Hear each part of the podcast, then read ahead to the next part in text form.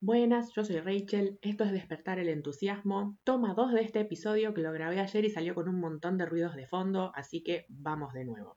El episodio de hoy está inspirado por dos personas, lo que me da pie para hablar en otro momento de cómo a veces sin saberlo influenciamos a los demás, porque la mayoría de las veces no nos vienen a decir, che, me influenciaste, me inspiré en vos, produciste un efecto en mí, así que está dando vueltas en mi cabeza esa idea para hacer un episodio, pero también como se destapó la olla con este tema de la comunidad, que en algún momento tengo pensado armar. Probablemente deba empezar por ahí, ¿no? O sea, está la idea de qué es lo que lograría esta comunidad, pero está falta el cómo armarla. Bien, el episodio de hoy se llama El poder terapéutico de la fotografía. Te voy a contar cosas que le debo a la fotografía, pero que no tienen nada que ver con la parte técnica, sino cosas, por así decir, de la vida que aprendí a través de la fotografía. Empecé con este tema muy tímidamente en mi Instagram personal, pero como los posts de Instagram tienen poco lugar, no le di seguimiento y lo dejé ahí. Pero después, leyendo los posts de Carrie Ritchie, ella hace cerámica y cuenta cómo a través de la cerámica va descubriendo cosas de sí misma. Entonces dije, voy a juntar todos mis aprendizajes en un episodio de podcast de las cosas que aprendí tanto de la fotografía en general como de los autorretratos. Así que una breve introducción. Hoy hago más que nada autorretratos, o sea, me saco fotos a mí misma, no es lo mismo que hacer una selfie, es algo con un poco más de producción. Y hacer autorretratos tiene un poder terapéutico fantástico. Y también hago otro tipo de fotografía que no sé cómo llamarlo, vamos a ponerle conceptual de nombre, pero no sé si es el nombre exacto. Por ejemplo, si hay un árbol que en invierno tiene las ramas sin hojas y por atrás pasa una nube, yo le saco foto a ese árbol y parece que la nube es la copa del árbol. O pongo en el césped un espejo y en el espejo se reflejan las flores del rosal que está al lado, ese tipo de fotografía. Si tengo que hacer una breve línea histórica de cómo empecé con la fotografía, podría decir que si bien siempre hubo un algo por ahí, en el 2009 me compré mi primer celu con cámara que tenía 3 megapíxeles, una tristeza total. En 2011 se me quemó ese celu, entonces el que me compré tenía 2 megapíxeles, así que me compré una cámara digital porque dije, no, la cámara de ese celu es una porquería. En el 2015 ahí tuve mi cámara reflex y empecé a hacer un curso de fotografía. Y como todo estudiante de fotografía al principio sacaba un poco de todo. Naturaleza, paisajes, comida. Y con los autorretratos me encontré de casualidad, sin querer, digamos. Resulta que en, a fines de 2016 tenía que entregar el trabajo final, era tema libre. Y en ese entonces yo era muy fan de las fotos de Tim Walker y quería imitar las fotos que hace él. Tim Walker es un fotógrafo inglés que trabaja para la revista Vogue. Ya con ese dato te podés imaginar fotos con vestidos de alta costura, en unos lugares divinos, con todo un equipo de asistentes, y yo no tenía absolutamente nada de eso, entonces pensé, bueno, ¿cuál sería la versión más gasolera, la versión más simplificada de todo eso? Y resulta que lo que terminó saliendo no se pareció en nada a lo que yo quería, entre comillas, imitar, pero me gustó y mientras estaba sacando esos autorretratos me sentía on fire, esa sensación de mm, Justo hoy estaba viendo una TED Talk de esa sensación de estar en flow, de estar en el, cuando estás en ese momento creativo que perdés noción del tiempo, así estaba. Y de a poquito, si bien todavía seguía haciendo un poco de todo, de a poco los autorretratos fueron tomando la posta y es el tipo de fotografía principal que hago hoy. Así que acaban las cosas que aprendí. De la fotografía en general aprendí Primero, a observar el entorno y encontrar belleza en lo cotidiano. Como casi todos los días estaba buscando a qué sacarle fotos, estaba mirando mi alrededor y empecé a observar con más atención y a notar cosas que habitualmente nos pasan desapercibidas.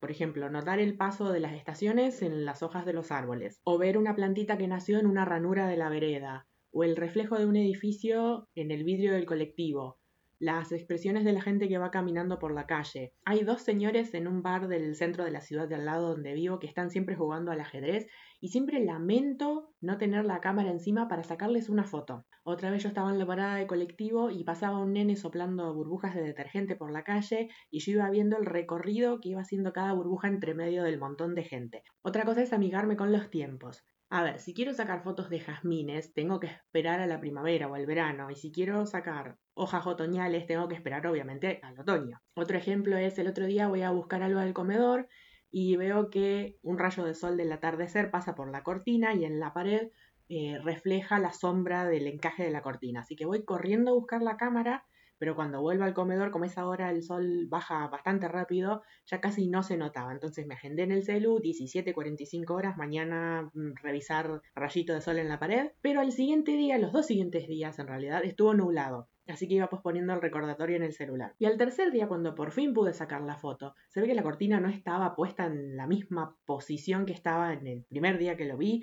porque no se notaba en la pared tan claramente el encaje de la cortina, así que la foto no tuvo demasiada gracia. En otras ocasiones a lo mejor se me ocurre una idea para la foto, pero tengo que ir recolectando el material antes de ponerme a hacerla. Elegir la ropa, si va a incluir algún elemento que me tengo que poner a hacer, como no sé, un barquito o un pajarito de papel. Eh, si voy a usar flores frescas, las tengo que recolectar en el momento porque si no se marchitan. Y como uso luz natural, no uso ni aro de luz, ni flash, ni nada de eso, tengo que esperar a la hora exacta para que no haya ni demasiado sol ni demasiada sombra. Obviamente también están esas fotos que justo tenías la cámara en la mano, viste algo, sacaste la foto y listo. Y lo que aprendí con los autorretratos es algo un poco más terapéutico y probablemente hay cosas que alguien del mundo de la psicología las podría explicar mejor que yo, pero vamos a hacer un intento. El primero es aceptar mi imagen. Como decía el chavo, llegué tarde a la repartición de belleza. A ver, tengo nariz aguileña, dientes torcidos, el pelo rebelde, que si yo lo peino para un lado, mi pelo va para el otro. No me parezco en nada a los cánones de belleza, entre comillas, impuestos por la sociedad. Porque, a ver, si la sociedad los impone, pero nosotros elegimos si los seguimos o no. A mí más que los cánones de belleza de ver una modelo esquelética en una revista, me causó más daño el bullying en la escuela. Y a mis 20 largos aumenté unos 10 kilos, así que se pueden imaginar que yo no aceptaba mi imagen y jamás me consideré fotogénica. Por eso, cuando en el curso de fotografía nos pidieron que hiciéramos un autorretrato, esto habrá sido mediados del 2016, saqué una foto de modo que saliera una silueta borrosa por allá al fondo de la foto que no se notara quién estaba en la foto. Pero para finales de ese año no tenía a quién pedirle que modele para mis fotos, así que no me quedó otra que sacarme fotos a mí misma. Y ahí fue que descubrí el amor por los autorretratos. En ese mismo momento también estaba haciendo terapia de biodescodificación y había destapado unas cosas emocionales interesantes, así que sentía como que mi vida de a poquito mejoraba, como que veía la luz al final del túnel. Así que decidí que el tema del trabajo este para entregar de fotografía era el salir de la oscuridad e ir hacia la luz. Así que las primeras fotos de la serie eran como oscuras, que no se distinguía quién era el sujeto de la foto, y a medida que las ibas pasando iban teniendo más luz y ya en la última se veía, se notaba claramente que era yo. Y después de verlas descubrí que a pesar de entre comillas no ser fotogénica, no había salido tan mal en las fotos. La siguiente es expresar emociones. Otra cosa que descubrí con esta primer serie de autorretratos fue que podía expresar cómo me sentía o qué me estaba pasando sin necesidad de usar palabras ni de contárselo a nadie. Era como llevar un diario. En lugar de escribir querido diario dos puntos, yo sacaba fotos. O ahora hago podcasts. Es más, cuando empecé a estudiar astrología, que por ahí te dicen, bueno, cuando tenés tal o cual tránsito en tu carta natal, y yo iba, bueno, a ver cuándo tuve ese tránsito, por decir, mediados del 2017. Y yo no me acuerdo qué me estaba pasando, qué estaba haciendo yo en ese entonces, pero si voy a las fotos que hice alrededor de esa fecha, me acuerdo enseguida cómo me estaba sintiendo. Y también a medida que yo voy cambiando, mi estilo fotográfico se va modificando. Antes me concentraba más en expresar emociones y ahora es más como crear un mundo, es más surrealista. Siguiente, y esta es la parte que a lo mejor un psicólogo puede explicar mejor que yo. Poder verme. Y no me refiero a verme con los ojos físicos porque, bueno, obviamente me miro en el espejo y me veo. A ver, esto es algo que me di cuenta hace cosa de un par de meses cuando estaba viendo un vivo de Instagram en el que le habían invitado a mi profe de fotografía de primer año, Cecilia Fernández. Ella también hace autorretratos y contaba cosas de psicología fascinantes. Yo voy a tratar de repetir lo que ella decía y explicarles cómo lo entendí yo, que a lo mejor entendí cualquier cosa, pero bueno, allá vamos. Ella decía, no puedo constituir subjetividad si un otro no me ve primero. No me puedo constituir como un yo sino hay alguien que me está mirando.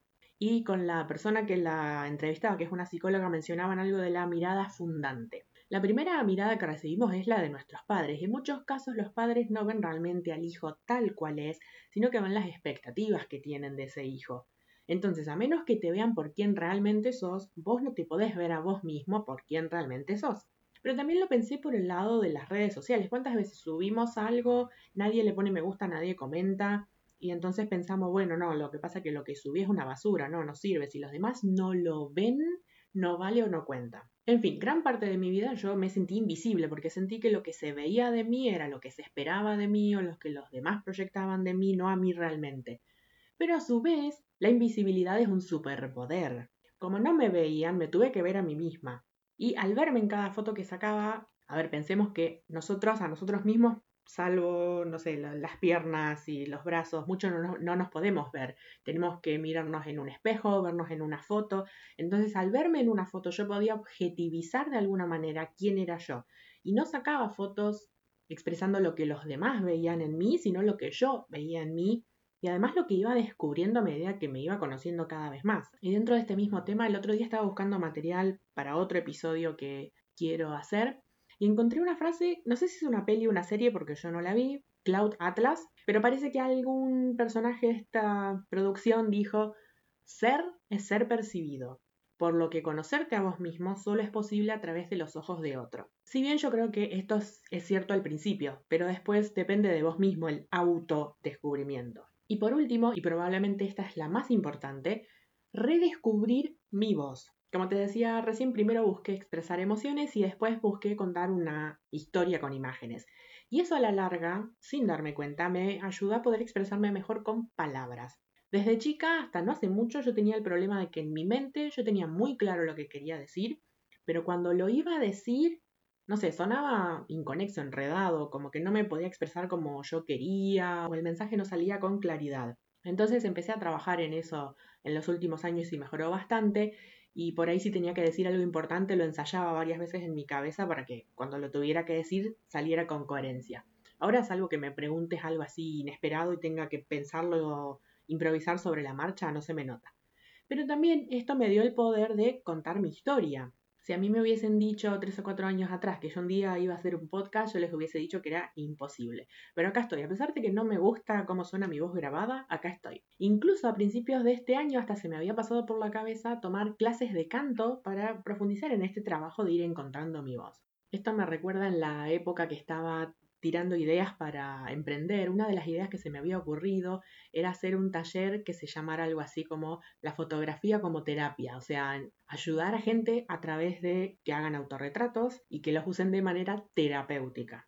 Así que para terminar te dejo con dos frases. Una es de Pablo Picasso que dice, pintar es otra manera de llevar un diario. Y yo agregaría fotografiar, hacer podcast, agregarle tu medio de expresión. Y la segunda es de mi fotógrafa favorita, Dasha Pierce, no vas a hacer arte con significado a menos que te conozcas a vos mismo. Como siempre espero que te haya gustado, que te haya sido de utilidad.